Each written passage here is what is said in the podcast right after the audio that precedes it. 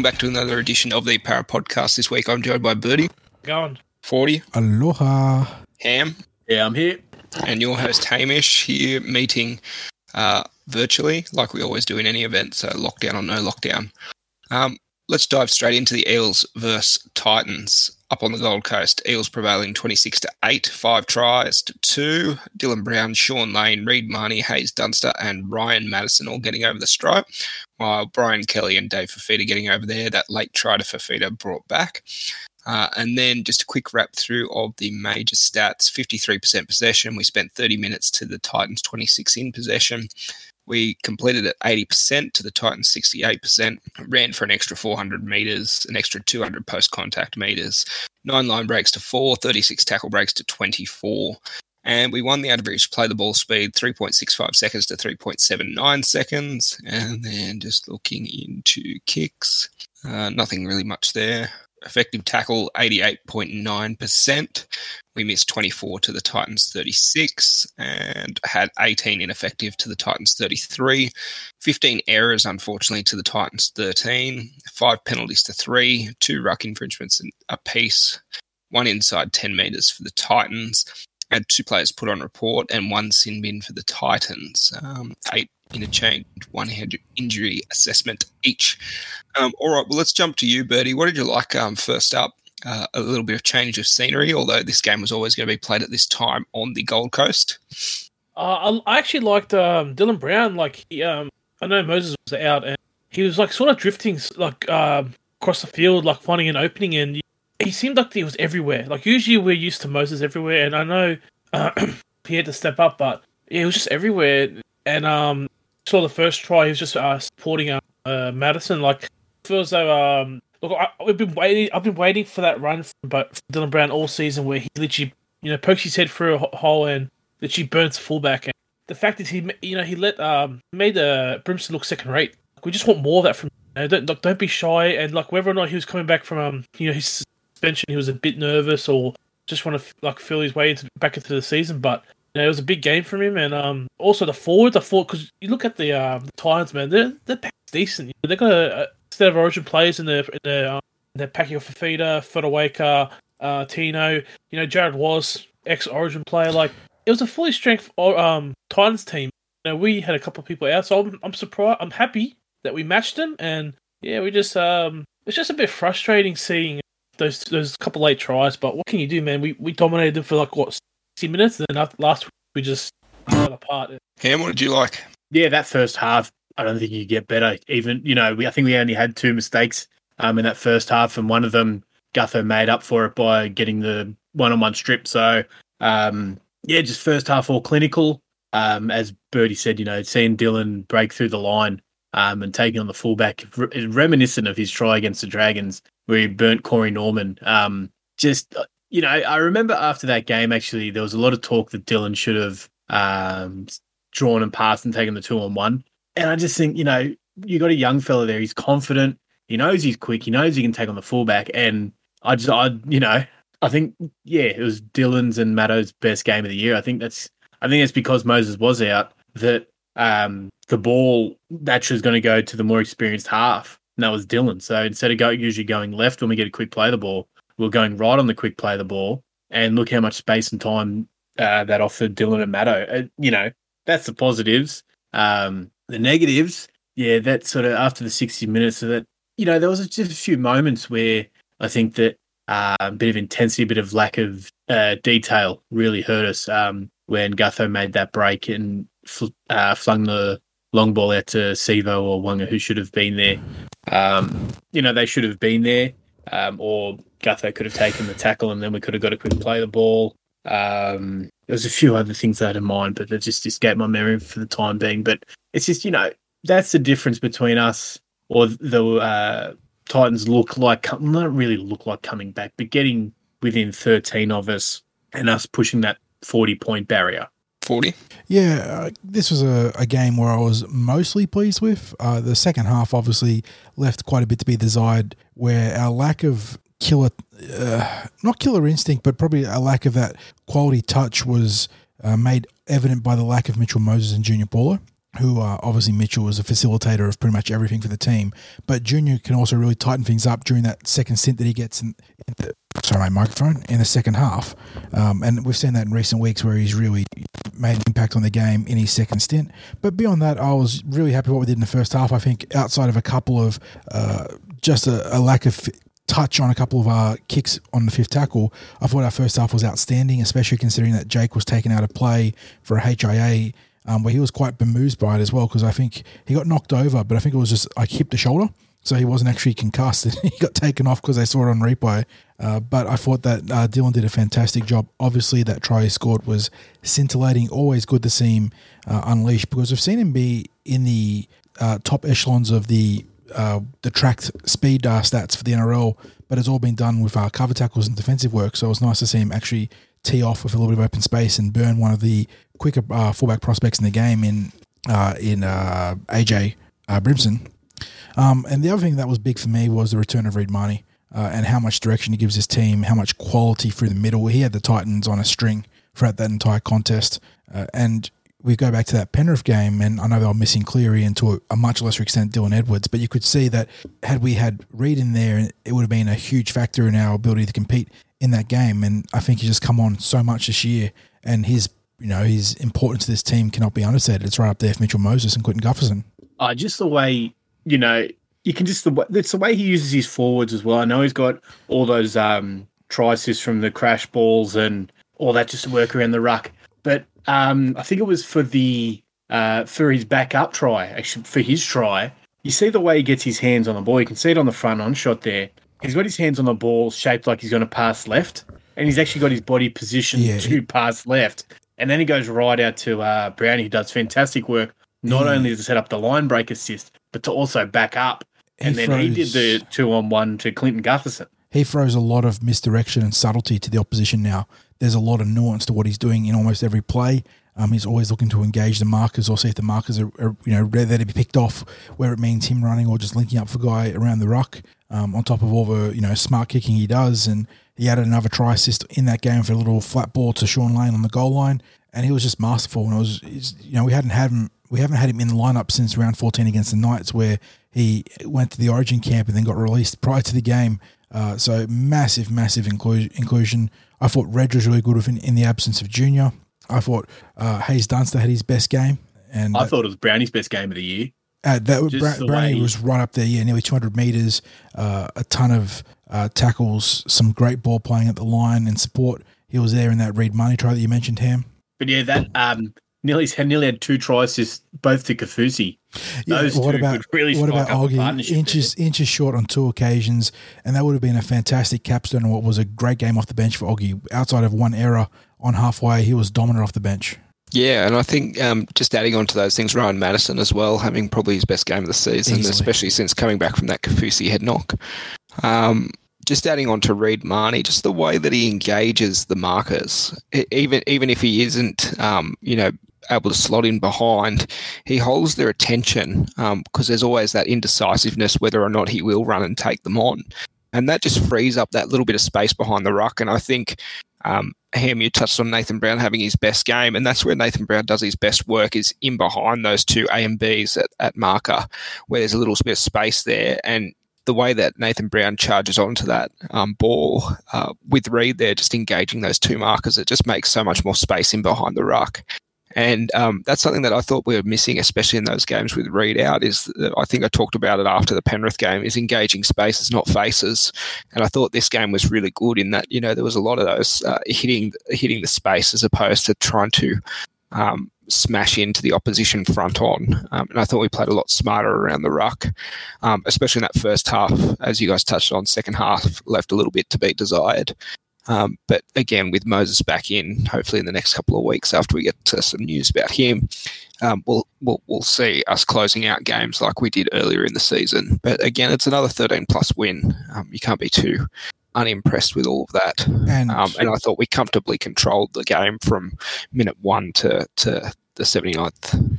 One thing I wanted, I wanted to mention that's not a big deal, but it might be a, a big deal in relation to the player. But I think that Maika Sivo is starting to bring a little bit of juice to his ruck work. We saw a line break in that game uh, on the back of a good uh, ruck carry. And I think in general, he's starting to be a little bit more aggressive with his carries coming out of his own half. Yeah, um, I want to add on to that 40, but I just want to go back to Hamish there. Just that work that, you know, if you're comparing the two games, Penrith and Titans, forget the opposition for a second. In the Penrith game, we had to go to our halves to create the space. Whereas in the Titans game, Reedy was creating all the space on the inside, mm. and then we only had to go two passes wide of the ruck, and the space was there. Whereas against Penrith, you know, we had to go a little bit wider, and then, you know, instead of creating space two passes wide, the space is created in behind the ruck.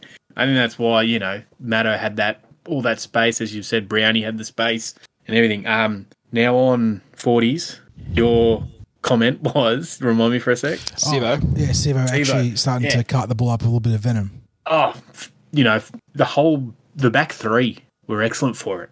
Even um Waqa Blake, I think that he's he reminds me. Well, not reminds me, but I think the way he plays, a, a young younger Michael Jennings in that if you give him early ball, it'll get him into the game. Whereas if he doesn't get that early ball, like in just not early ball as in terms of before the defensive line, I'm just talking about minutes wise. If you get him a few carries before the fifth minute, he can be into a game. Whereas I think that if he doesn't get those early touches, the sort of the game just sort of washes over him and he doesn't really get involved. So yeah, huge from my oh from that left edge, really good work that, you know, when Fur goes out that they can step up and take those meters. And I think just to touch on the game overall, um, whilst you know, Titans haven't travelled too well this season, um, I thought the team played as a really good whole, uh, coming together, especially in circumstances where they were missing Junior and Moses, but also in circumstances where they had to relocate to the Gold Coast that week. The uncertainty, you know, being away from home, being away from family, having that news coming out from NRL that they weren't going to put families up. Now they've reversed on that. It seems like they will come into the bubble. But um, you know, it must be difficult. We saw a couple of other teams, Newcastle Knights, spring to mind, where they just didn't show up because they were probably, you know, dealing with some mental demons in respect of that change. But the, the team came out and put on a really good team performance, I thought. Um, so I think they should be applauded for that, um, given the uncertainty that surrounded the league and also that they've had to travel up and sit on the Gold Coast, be the first game up there. And they're coming up a team which is based on the Gold Coast, uh, had pretty much all of their players in, and um, yeah, they had what three backups from Origin, but and Dave Fifita would have been ready to tee off after being uh, made to sit out Origin due to the suspension. So he was hooked after 21 minutes. That's how poor he, he was getting found out. Um, Ryan Matterson was just bathing him. Um, well, I think that was good, good strategy there, just because you know that um, Fifita loves his big run, but then when it comes to tough stuff, when it comes mm-hmm. to the tackles, he's you know goes goes missing. Yeah, and Isaiah Papali'i, what what did he churn out? Like 130 meters and, and a couple of tackle breaks, and it was a quiet yeah. game for him. So yeah, game, 30, the, the standards tackles. are insane, aren't they? Oh god. Yeah, yeah but most of the back five making uh, over 100 meters is really good to see because that's where our game sort of based is getting those early meters and then getting forwards onto the ball. And I, yeah, I thought we we ran that really well. Well, especially with Moses out, you're not getting those extra, you know, 10, 20 meters on kick, so you got to make it up through your running game that that is something that I think is worth mentioning too. Is that even if the, the short game was lacking a little bit, I think that that was Dill's best long kicking game of the season too. He found a little bit of more oomph on some of those kicks that wasn't otherwise getting earlier this year. So it wasn't Mitchell Moses by any means, but it was an upgrade on Dill, one of Dill's weaker aspects of his game. So there's just one kick that annoys me from Dill, and it's the one when he's he's out on the right hand side, and I think the kicks on for the it's a bomb. Uh, the um, type of kicks right, I just think the placing of the kick, he hooks it back into the middle of the field. And I think there, if you can get a kick into the corner from a bomb and you can smash them on the first tackle, you can smash them on the second tackle, and they're in the corner. Whereas he's kicking it to the middle of the field, they can play both sides of the ruck there. That's just it's one thing I've noticed. You know, it only happens once, once or maybe even twice a game, if that. But it's just that I think it's that sort of attention to detail that you know I think will come with Dill in time yeah, I, it was obvious that, and Jake Arthur, I didn't mention that going out with a HIA, which he seemed a bit perturbed about. I think yeah. he just got thrown off the tackle. He got, he got bumped off on the um, shoulder, and then just they, they made it look like on replay it was a lot worse than it was because when he came off the sideline, he was like, "What's going on?" Um, but yeah, his his and Dill's kicking games, you know, it's just that regular thing that instead of landing right on the try line, they're landing 10, 15 metres out. Um, but you know that that's some things that they've got to work on in the next couple of weeks, given the the Moses news. Um, all right. Well, before we get to the Moses news, do we want to have a look at the other games? Considering we were the first one, it was nice to just sit back and relax and uh, you know enjoy what was probably one of the closer rounds of the the year so far. Yeah, it was actually enjoyable. A lot of the games were just you know that Roosters Cowboys game. I really enjoyed that one because it went right to the last minute, pretty much. I know the Roosters ended up being sixteen point winners, Correct. but that game was not sixty. That was a that was a converted try. The difference between that game for me, that was a Sorry, I was just going to go back. There was one yeah, oh, thing we didn't touch on um, in the Titans game was the the Proctor sin bidding. Fair enough. Yeah. Although Um, I don't think we'll see the consistency throughout the rest that, of the year. that- is the that's the problem. issue is that they haven't been consistent about it. But I think that that is in the spirit of the original mission statement on the crackdown to eliminate some of this, you know, grubbiness and dangerous uh, tactics and, and dangerous defensive tactics in the game. So if you're going to drop someone on their head, you should be sitting in the bin for sure. Yeah, you put your hands between your the opposition's legs and lift. Yeah. No, no other decision really. The, the bigger injustice there is the fact he didn't actually get suspended because that was a really dangerous tackle. All right, well, let's jump on to the next game. Manly 32, Dragons 18. Dragons up to their eyeballs till half time, and then um, a couple of those big boys. That second rower for Manly, not Schuster, the other bloke. Um, Olakau'atu. Olakau'atu. yeah, Olakau'atu. Yeah, he's just destroying people. Yeah. He's having a good year. It's Nothing else not to add on. Dragons are shit. Corey Yeah, Norman's well, awful. that- Glad we got that's- rid of him. That, that is the moral of it too, because no Tommy Trbojevic and the the Dragons should have really taken it to Manly. Had a lot to play for after the uh, whole backlash out of uh, uh, Vaughan Gate, or whatever you want to call it. The the A Vaughan weekend at barbecue. Vaughan's. Yeah, weekend at Vaughan's. and you know they they still had a relatively good uh, good team in terms of like their roster, not in terms of like a good NRL team, due to the fact the NRL allowed them to stagger suspensions. And yeah, that's a, a bit embarrassing. But yeah, just if you're going to talk about one player from this game, it's got to be Josh Schuster. Uh, 40 and I have known about Josh Schuster since he was Mm-hmm. 14, 15 years old. He's always had the size of a second rower and just the hands of a halfback. And he's just he, he's just dominated juniors, and it looks like he's going to dominate first grade. So good on the young fellow. Um, unfortunate that Manly pinched him from us when he was 14 years old, 15 years old. His big brother was in their system, which was what Yeah. allowed that to happen. that's And, the way yeah. the cookie crumbles sometimes. Yep, and Manly got themselves a good one there. Um, the the only thing about Josh is a little bit of grubbiness in his game, but uh, geez, the talent's there.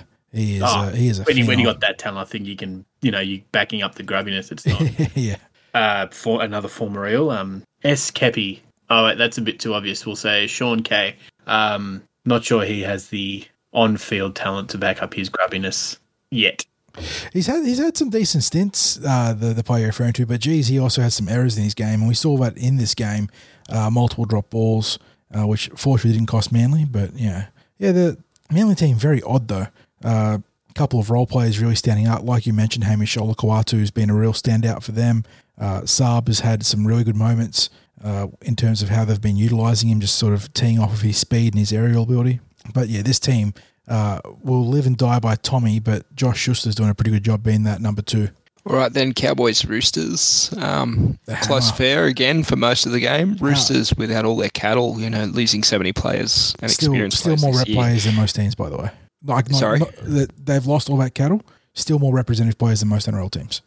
yeah, Like, true. Not, not even joking. Um, but still, I have to say, you know, they're, they're working their asses off to get these wins. Yeah. And even though they are against lower placed teams, they're going to find it difficult come finals. But but really putting in in a couple of these, Angus Crichton, I think he's up there as one of the best second rows in the, in the Okay, game. He's yeah. fantastic. Gus is a weapon, and he scored a nice try in this game.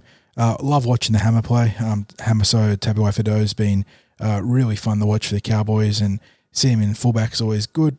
Tell you Uh, what, um, Scotty Drinkwater. I think he's coming to his own a little bit. He, Sort of. he's uh he's uh got some talent, Scotty, but he also makes some bad decisions at times.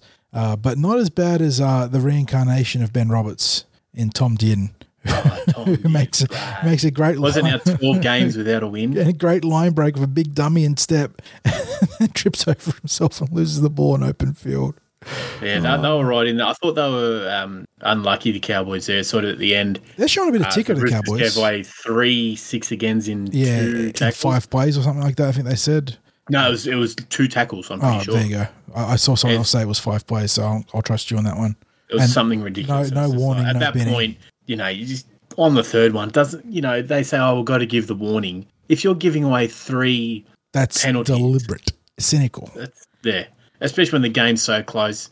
and it's nearly you know time wise. I thought the Cowboys were really unlucky there, and you know if the Roosters did have that player sin bin like they deserve, well, you know who knows what that game finishes as.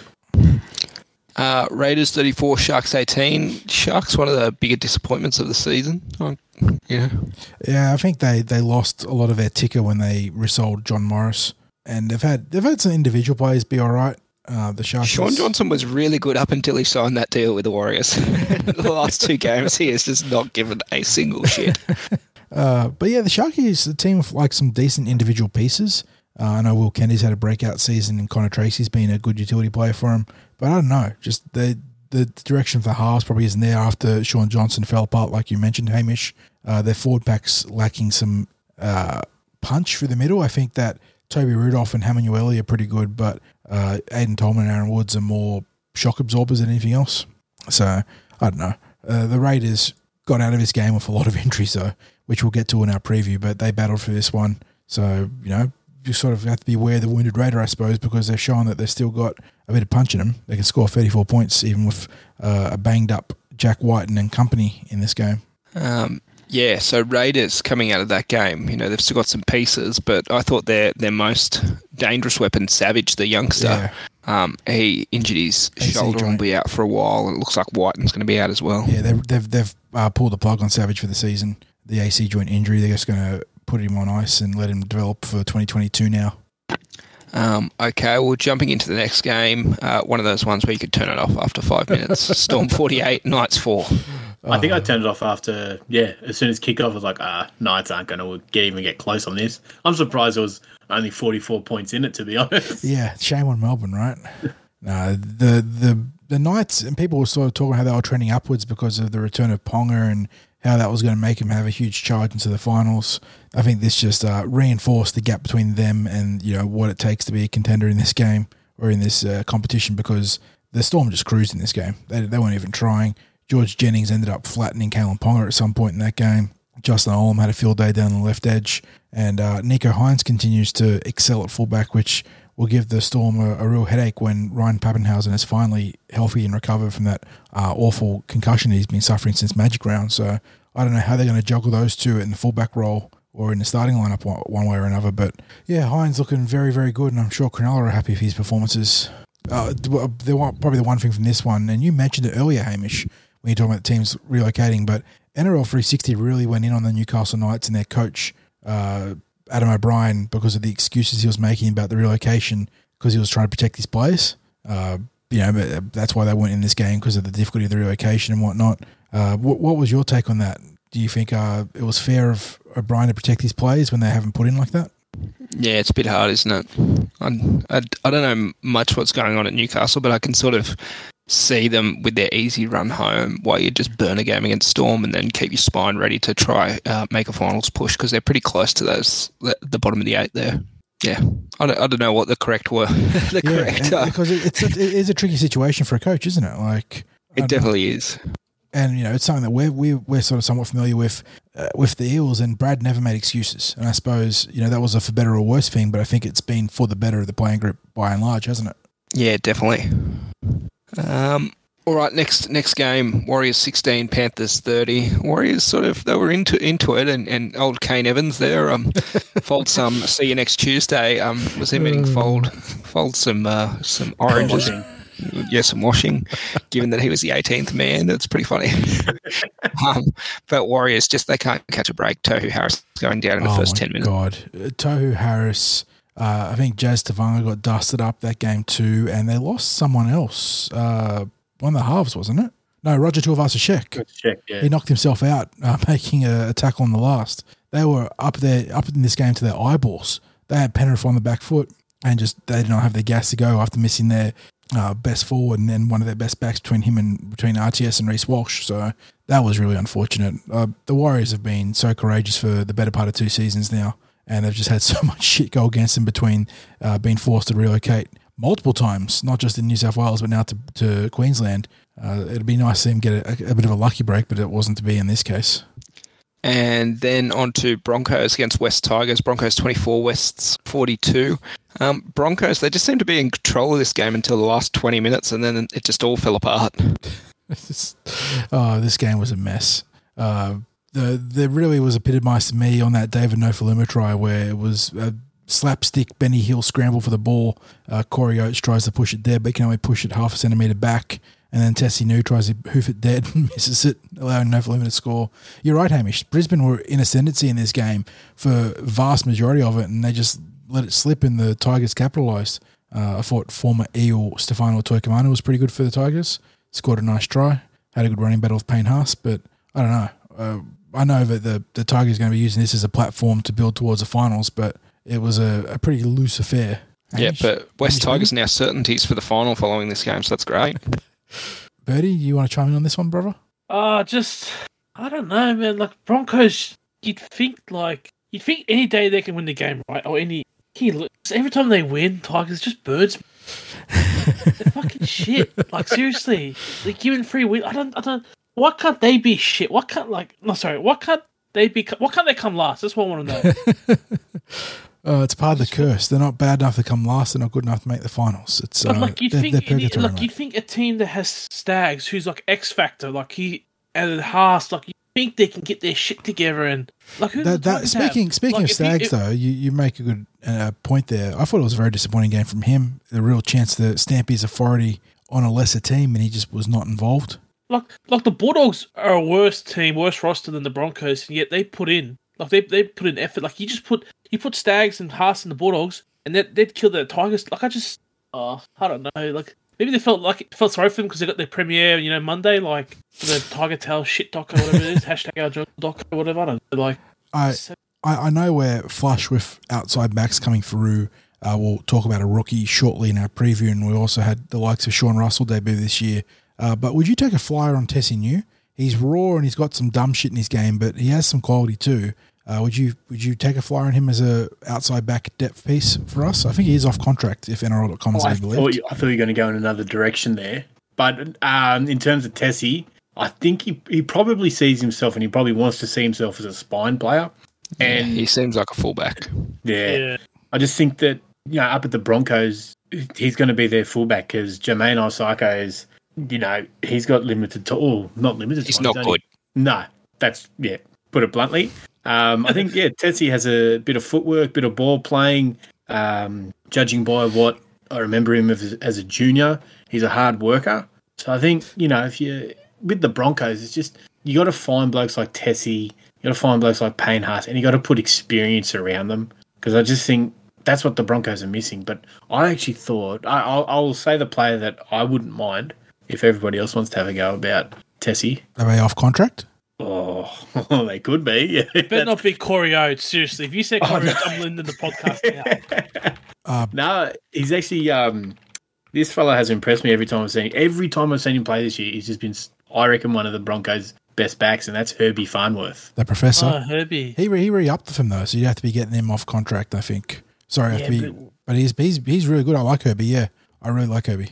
I think that, well, actually, the Tigers game statistically in terms of his running meters, it's actually worse, and he still ran for 96 meters. He's cracked 200 a couple times. He's always pushing the, you know, mid 100s, and I just think, I think they've got something there, the Broncos. It's just like same with Tesi Niu and Payne Haas. It's got to put the better play, like experienced players around them. But, you know, with these young guys coming through, got Nick, uh, Brendan, Piakura, you know, all these young guys, they're just putting young guys, young guys, young guys, but there's no one to show them, like, how to win. And that's, Yeah, you know, that's what the Broncos were. You had your Lockyers, you had your Webckes, Sivan Asiva, Tonie Carroll, Brad Thorn. Like these were winners, and they showed the young guys, and that's The why they were good for such a long period of time because they had those winners, and then they had the juniors coming through, learning the winning mentality, and it just it lasted forever. It's the same with the Storm. You know, they've got these old guys: Cameron Smith, Cooper Cronk. Um, Cameron Munster to an extent. Bromwich. Then you got the young guys coming through, and they learn how to win.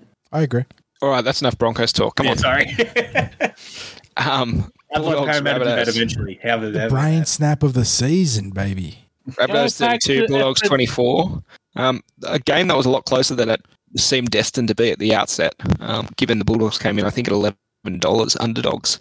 Um, but yeah, what what was going on there at halftime? Got told he's going back to reserve grade by uh, Cody Walker and uh, Lewis did Lachlan Lewis did not like that. Put the old judo throw on. What, I think that's the least grubby thing that Cody Walker's done or said all year. well, that was that was prime or primo grub on grub action right there because Lachlan Lewis has got plenty of grubbiness in his game, and uh, geez, he cost the dogs massively. They were in that game. They had really, really uh, upset the Rabbitohs throughout that contest. Um, and uh, former Eels prospect Bailey Biondi-Odo had a really nice touch as the uh, reserve or the impact dummy half set up a try for Aaron Shop and scored one later for himself. But yeah, Lachlan Lewis, what a what a brain fade or a brain But yeah, even after he was, you know, when uh, BBO scored there, the dogs were still right in it. Mhm. Yeah. They were what it would have been 24 26. correct, yes, 24-26, yeah.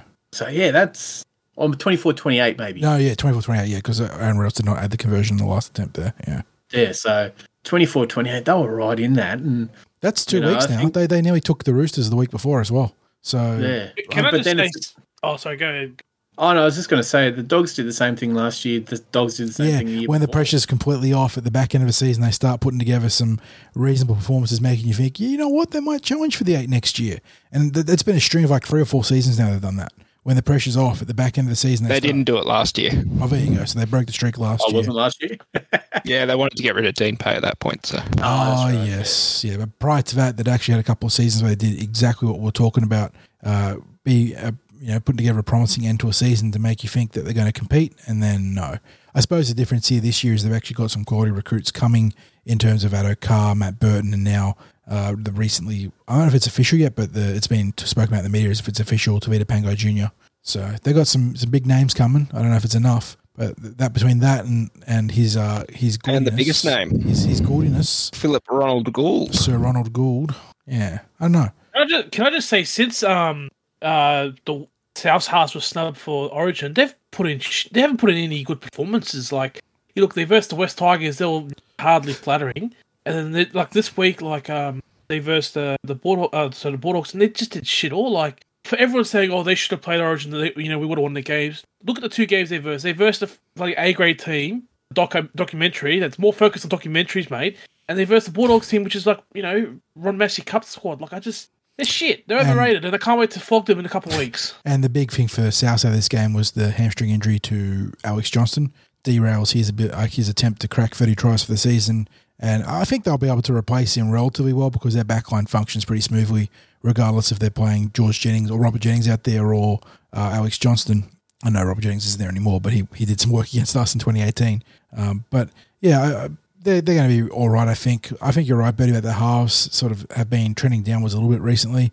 But on the flip side, they've got some good young forwards that are really digging in. That uh, Kalon Matangi is a real good young prospect. Uh, and then, you know, Cam Murray, obviously, origin player. So, yeah, I'm looking forward to that matchup against them in a few weeks. But, you know, that'll give us a chance to get back into third place. All right, well, let's jump across to some news. So the first one is the NRLW. Um, so the headline coming out is that there's no plans to cancel the NRLW, but the schedule may need to be condensed. So um, again, they were meant to start preseason last week. There's been limited news that's been coming out. They were meant to uh, offer an update this week, but the only update is there's no suggestion of cancelling it. We're absolutely committed to it and maintaining the integrity of the competition. So. Um, we'll just have to wait and see what they can do in respect of the NRLW. But again, if you're an Eels fan, go out and get a NRLW membership. I think it's fifty bucks for adults, forty bucks for kids. Um, well worth it. Uh, next one is injury update. So Mitch Moses uh, turns out in minute in the first ten minutes of Origin three, he uh, broke his back. Um, so is it a vertebrae? A, a minor back fracture. I don't think they specified because on 360 Kent was saying he hadn't heard if it was the back of the ribs or the vertebrae. So, um, but yeah, regardless, you know, bloody Cook and Tedesco and White and too heavy to carry, man, broke the poor bastard's back. Yeah, especially Wighton and um, and Cook. They were both awful in that game. Yeah, uh, but th- this is something that's been an aspect of Mitch's game that's been really underrated for a couple of seasons now. Was his toughness? Uh, he's really gone from being uh, I don't want to say a prima donna, but they probably had that reputation coming out of Wests, and I think that he's worked hard on it at Parramatta to uh, make himself the player he is now, and that's been a big part of it is his ability to forge through injuries that would otherwise have sidelined him, and obviously in 2020 he had that real bad calf injury, which is a little bit of a different matter. But geez, what a, what an effort! 70 minutes of Origin with a cracked back and still played some good football in that second half. He really, you know, put the Blues into the mix for that uh, that win for that series sweep. And unfortunately, the rest of the team couldn't come with him. Yeah, well, parts of the rest of the team couldn't come with him. Um, then the only other news is the uh, the premiere of uh, Tiger Town or whatever it was yesterday. Um, as much as we like to mem on the Tigers, and you know there was lots of material in there, especially Justin Pascoe's appearance. Um, that man does not look like a CEO of anything. Um, I thought it was really good insight, actually, to, to sort I mean, of get behind the scenes. It, that's sort Uh, of I know it's all footage. snippets that, that blow smoke up uh, Madge's ass, but far out, Madge deserves better than those uh, Tigers P hearts. that that I sort tell you of what, footage. if our players showed as much interest in what the coach says as the Tigers players, I'd be ropeable. You're not wrong. You're not wrong. The, the bloody Moses and my daughter was more interested um, than That's the also players true. were. Yeah. But uh, as someone, and Hamish, you'd appreciate this too, coming from an NFL like supported and background, seeing Hard Knocks and uh, what's the Amazon version? Uh, we're all NFL supporters here. Well, go yes. go Packs. Go Packs. People, um, Uh, what's the what's the Amazon version, Birdie? The one uh, Oh, started with the All or Cardinals. Nothing, all or nothing, yeah, all or nothing, yeah.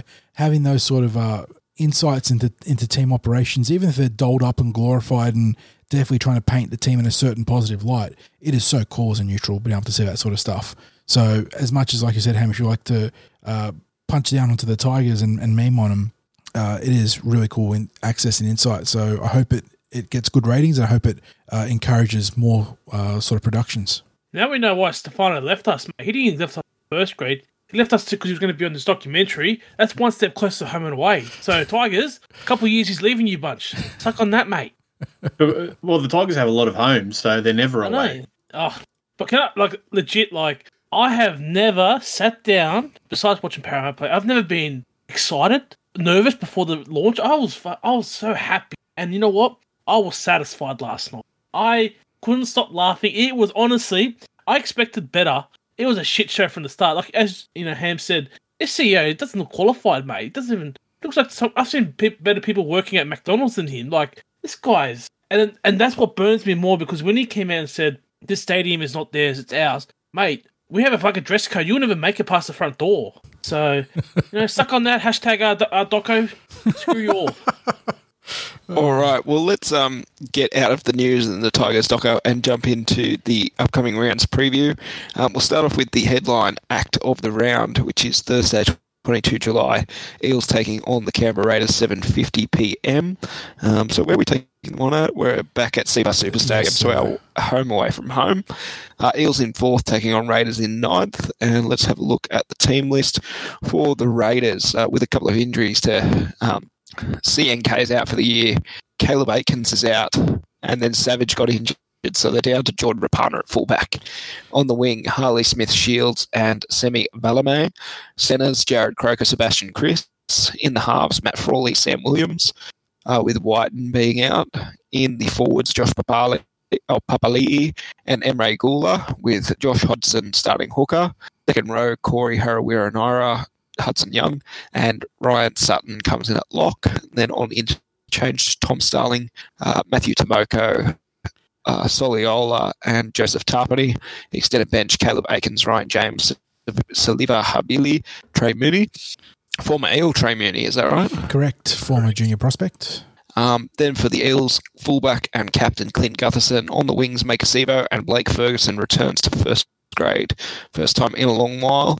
And then the debutant Will Penisini and Waqa Blake in the centres. Halves are Dylan Brown, Jake Arthur uh, returns to the team given that uh, Moses has that back injury. Starting props, Reagan Campbell-Gillard, Junior Paulo at hooker, Reed Mahoney. Second row is I Papali'i, Ryan Matterson, Nathan Brown at lock. Bench is Marata Niukore, Shaun Lane, Oregon Kaufusi, Will Smith. And extended bench is Haze Dunster, Bryce Cartwright, Makahesi Makatoa, and Joey Lussick. All right, referee is Adam Gee. Senior review official Henry Perenara, Phil Henderson, and Peter Gough are the touch judges. All right, so Will Penisini comes in. Ham 40, take the floor. Ham, you can lead the one on this on this charge. Oh, oh, I've been uh, banging the drum for Will Penisini. Mhm. I think since he was about 16. So Um, finally, they've listened to me. um, put him in first grade.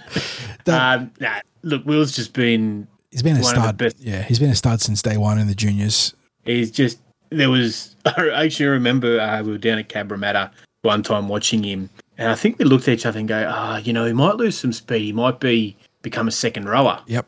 Boy, did he prove us right. Yeah, he, he definitely.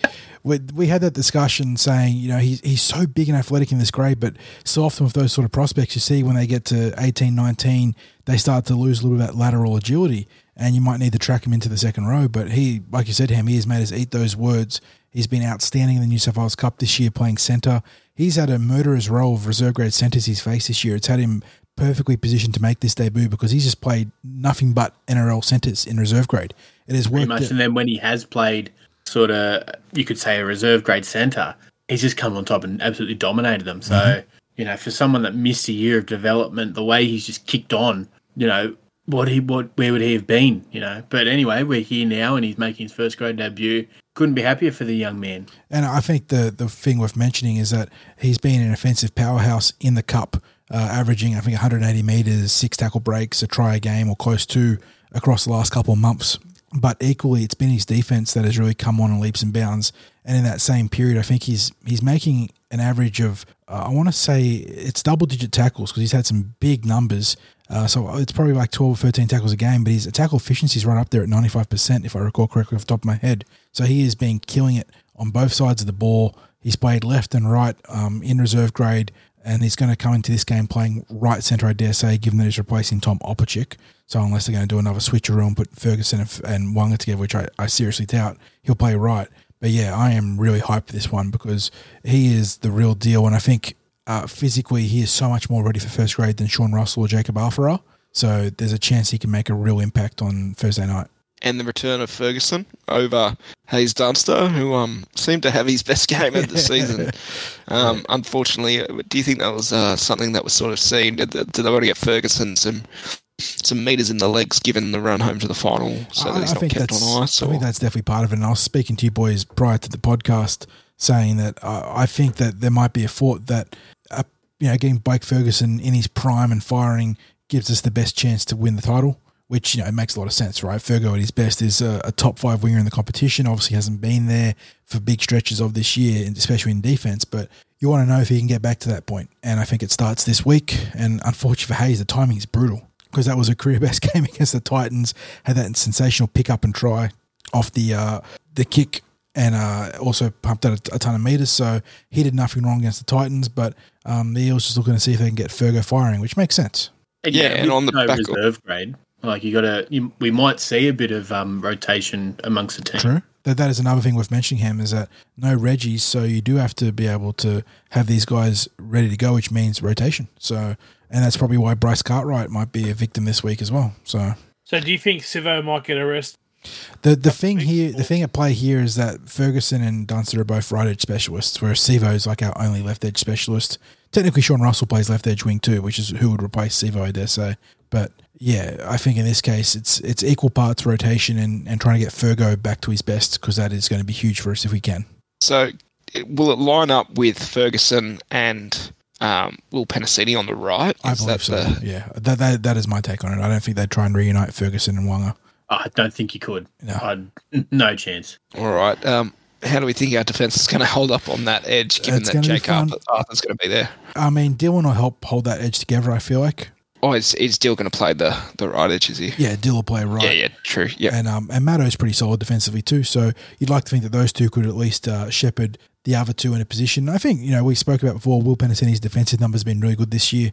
He's made some good reads in general as well. So hopefully the the, the moment isn't too big for him and he doesn't you know get uh, that deer in, in headlights sort of uh, look in defense. But assuming that he can hold his own there. And uh, and Ferguson communicates well with him, which is a big if because that's been Fergo's knock this year is the communication in defense um, yeah, it'd be interesting to see how they go because he's up. They're up against Croker and is it Valame on that side? Or- Yeah. yeah. So Croker, Oh, no, Croker not in Croker and Harley Smith. Still, oh, Harley Smith Shields. Well, Croker not in the best form this year, but still a, a very slippery centre and is um you know being pretty consistently uh, quality with the ball in hand, even if he has his defensive issues. So it's a good test for Will Penisini because it's a, a guy that's going to test him in defense, but also give him the opportunity to impose himself in offense. All right, and um, other areas. Uh, last time Isaiah Papali'i was the uh, showed that he was the head and shoulders the best Papali'i. Alpha Papali. Yeah. That's what I was looking for, Bertie. Thanks for getting that, that word in there. Bing. I think that was established last time we met when he um, trampled uh, Josh to score a try down that left edge. Yeah, but I have to say, Raiders in the last two weeks they've looked a lot better than they have. We started True. really their slide all the way back. We did, um, yeah. What was it, around four, five, something like that? Uh, six. six there. Um, but I think, um, especially for them, they've sort of got the it right with Josh Hodgson moving to like sort of a roving 13 role after about 20, 25 minutes and bringing Josh Starling on for the majority of the game. But they've also had Tapine step up in. Um, he's been missing since, I guess, the beginning of the season. They've also had um, uh, who's that second role? They've got uh, Corey Harawira and Iris probably played his best football since before the Dogs, since he was back at Penrith. Um, so they've certainly got some forwards that will need to match, and we can't take them lightly, um, especially with having uh, Moses out. But uh, you'd expect us to get over the line here, wouldn't you? Yeah, I think so. Just I think pretty much every position we just I, we've got them with skill, size, experience. I think we should get them. I agree. All right. Well, with that, let's get to our predictions, Bertie.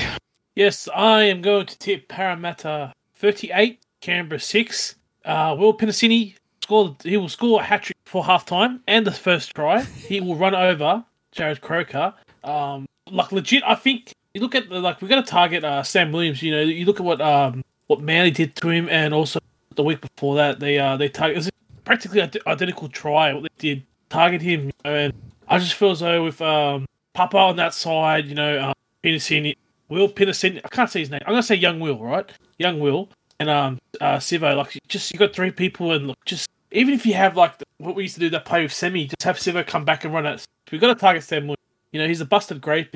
He can't defend, and yeah, um, I don't think Rap- Rapana, you know, he can defend fullback, and we can probably catch him out a bit early with a couple. I think a big win, and some, same thing like we did when we versed them earlier. We'll just take care of business, just frustrate the shit out of them. Tipping a big game from Will. Will. 40. I'm doubling down on what Bertie said. Uh, I've got logic. I'm sure, I'm sure Ham was going to use the same logic too. Uh, Jacob Arthur on debut, one try. Sean Russell on debut, two tries. Will Penisini on debut, the hat trick, three tries. Also first try scorer, going down that right edge and crashing over. Um, and I will also back us into a, a pretty solid win. Uh, I will go Parramatta Eels 30. No Mitch Moses goal kicking makes me have to think of this. Uh, 37 to 10. Disrespectful field goal. Disrespectful field goal snuck in there somewhere. Him. Um, it's funny. I was actually going to pick Will Penisini for my first try scorer as well. I think uh, first off, my first tip. I think all of our tries will come from the right edge, whether it be scored on the right side of the post through a prop with Reedy passing that way, or the right flank. I'm tipping all right side players. That's where all of our points are coming from this week, I reckon. And I think the first try scorer, I was going to go Will, but since everybody else has, I'm going to go Matto. But if Sivo makes Did you do a break- score? Him? No, I haven't yet. Um, so if Will is scoring his hat trick and oh, one, two, three, four, five, five, 30, let's go 32 to four, six. 32 6. Good win, good win. All right, I've got the Eels winning 28 to 12, and I've got. Uh, oh, who do I want to go first? Try scorer. Waqa Blake. He hasn't been around the, the try scorers much lately. Backing him in. All right, well, I think that about wraps up the footy talk, unless we want to touch on some of the other games. I think this is more of a clear cut round for mine. I think I'll use my joker this week. So Roosters against Knights, six o'clock on Friday. Also at Sunshine. Oh, no, sorry, that's at Sunshine Coast Stadium. Expect Roosters to win that one. Yeah. Yep. Then Cowboys against Storm, uh, being the, the highlight game. Cowboys thirteen dollars outsiders. Oh, Storm by a thousand. What's the line on this game? Uh, close enough. Storm are, score, are scoring at a rate of about forty two points a game. It's ridiculous. Yeah, So don't tell me there's there, there- there's nothing wrong with the six again rule. There's something fucking wrong with the six again rule. Like, yeah. that's close to our 2001 numbers, isn't it? I think they're projected to finish ahead of the 2001. The Cowboys have been given a 26 and a half point start in this game, and I don't know if that's enough to cover. wow. That wouldn't even be enough for the first half, mate. Seriously, Yeah. it might be like fucking 40 Yeah. nil. Like, Uh, total match points is 51 and a half on the overs. So maybe get in on that for a dollar ninety. Yeah, but but like you think surely enough, Storm will like you know, there'll, there'll be a banana game. Like they'll just A banana peel game. be Yeah. scared. I don't know. The, the the the gulf between the good teams and the bad teams is so big at the moment. So I don't even know if that you can have a banana peel game and still get away with it.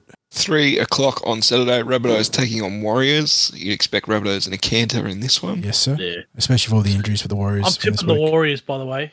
Did they name any of the no No, no Tohu Harris, no Roger Tuivasa-Sheck, no Wade Egan. So Uh, yeah. Change my no tip. Rocco Berry. no go Rocco back. Berry. Go Rocco. And Latrell's back for South Sydney, so that left edge will be Yeah. firing. hmm Then five thirty, Seagulls in six, taking on West in twelfth. West five dollars fifty outsiders. Seagulls see Tom Trbojevic and DCE come If- back. If West are going to make Manly. that finals push, they could do us a real solid in this game and uh, knock over the Seagulls and give us a, the extra bit of breathing room. Not that we need it, because I know. but um, also seeing Manly trip up would be pretty funny. But this is a pretty clear cut Manly tip, isn't it? Um, all right, then on to the next match, which is Penrith taking on the Broncos. Uh, Broncos five dollar fifty outsiders. You expect Penrith to win this one in a canter as well. I'm surprised the Broncos are that short. like honestly, How much were they? five fifty. Five fifty.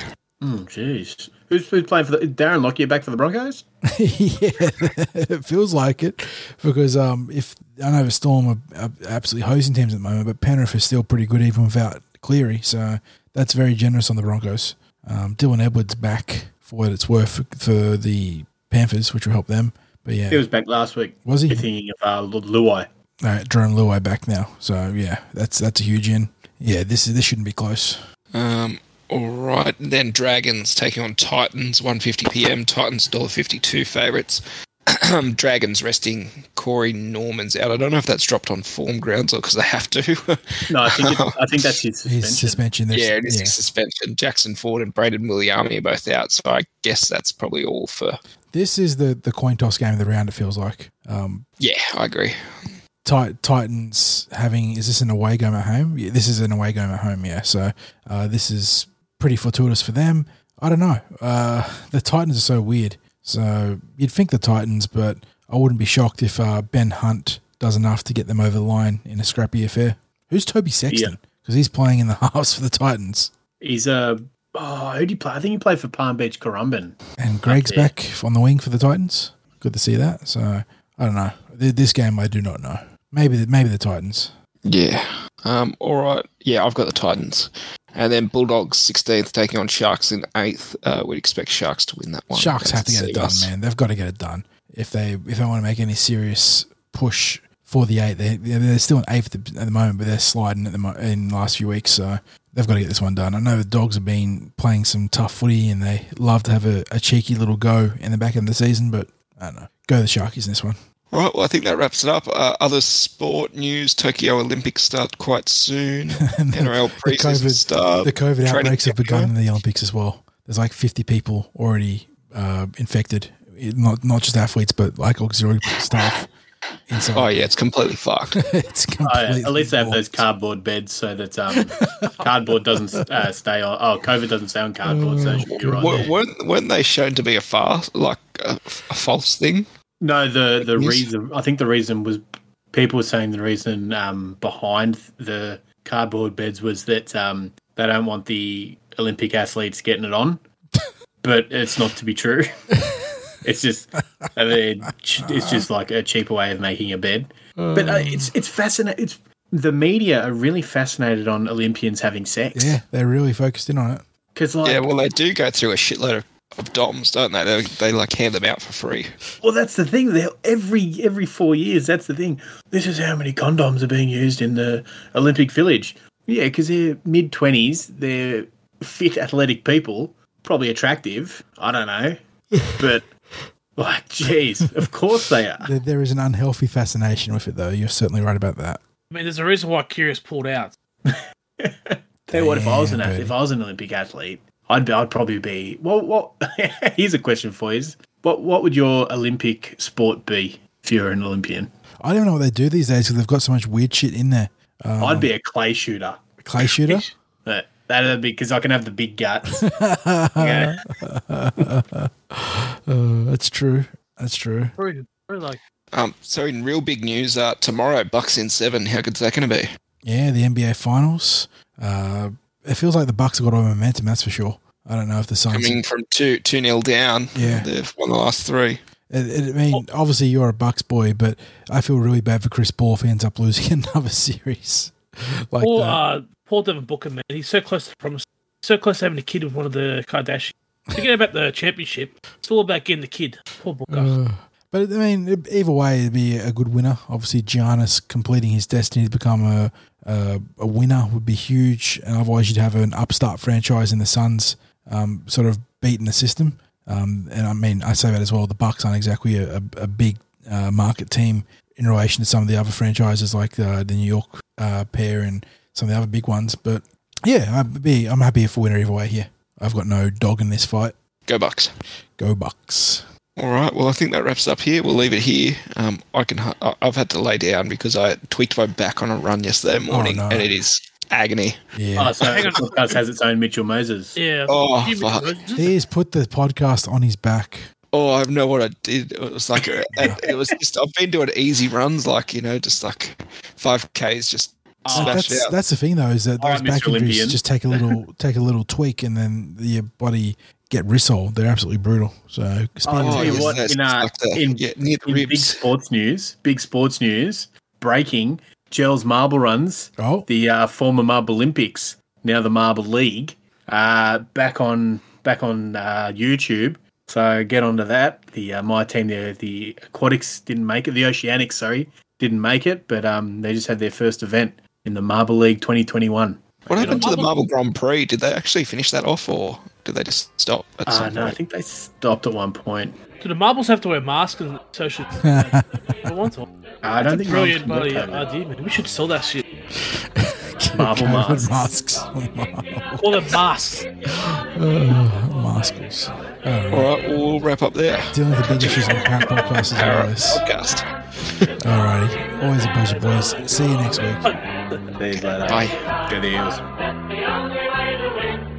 when they most apply, you should the vessel sing. Good on your para, you brave and bold. You're fighting kittens to blue and work your way and go. And when we see the outside slowly start to yield, we raise our voices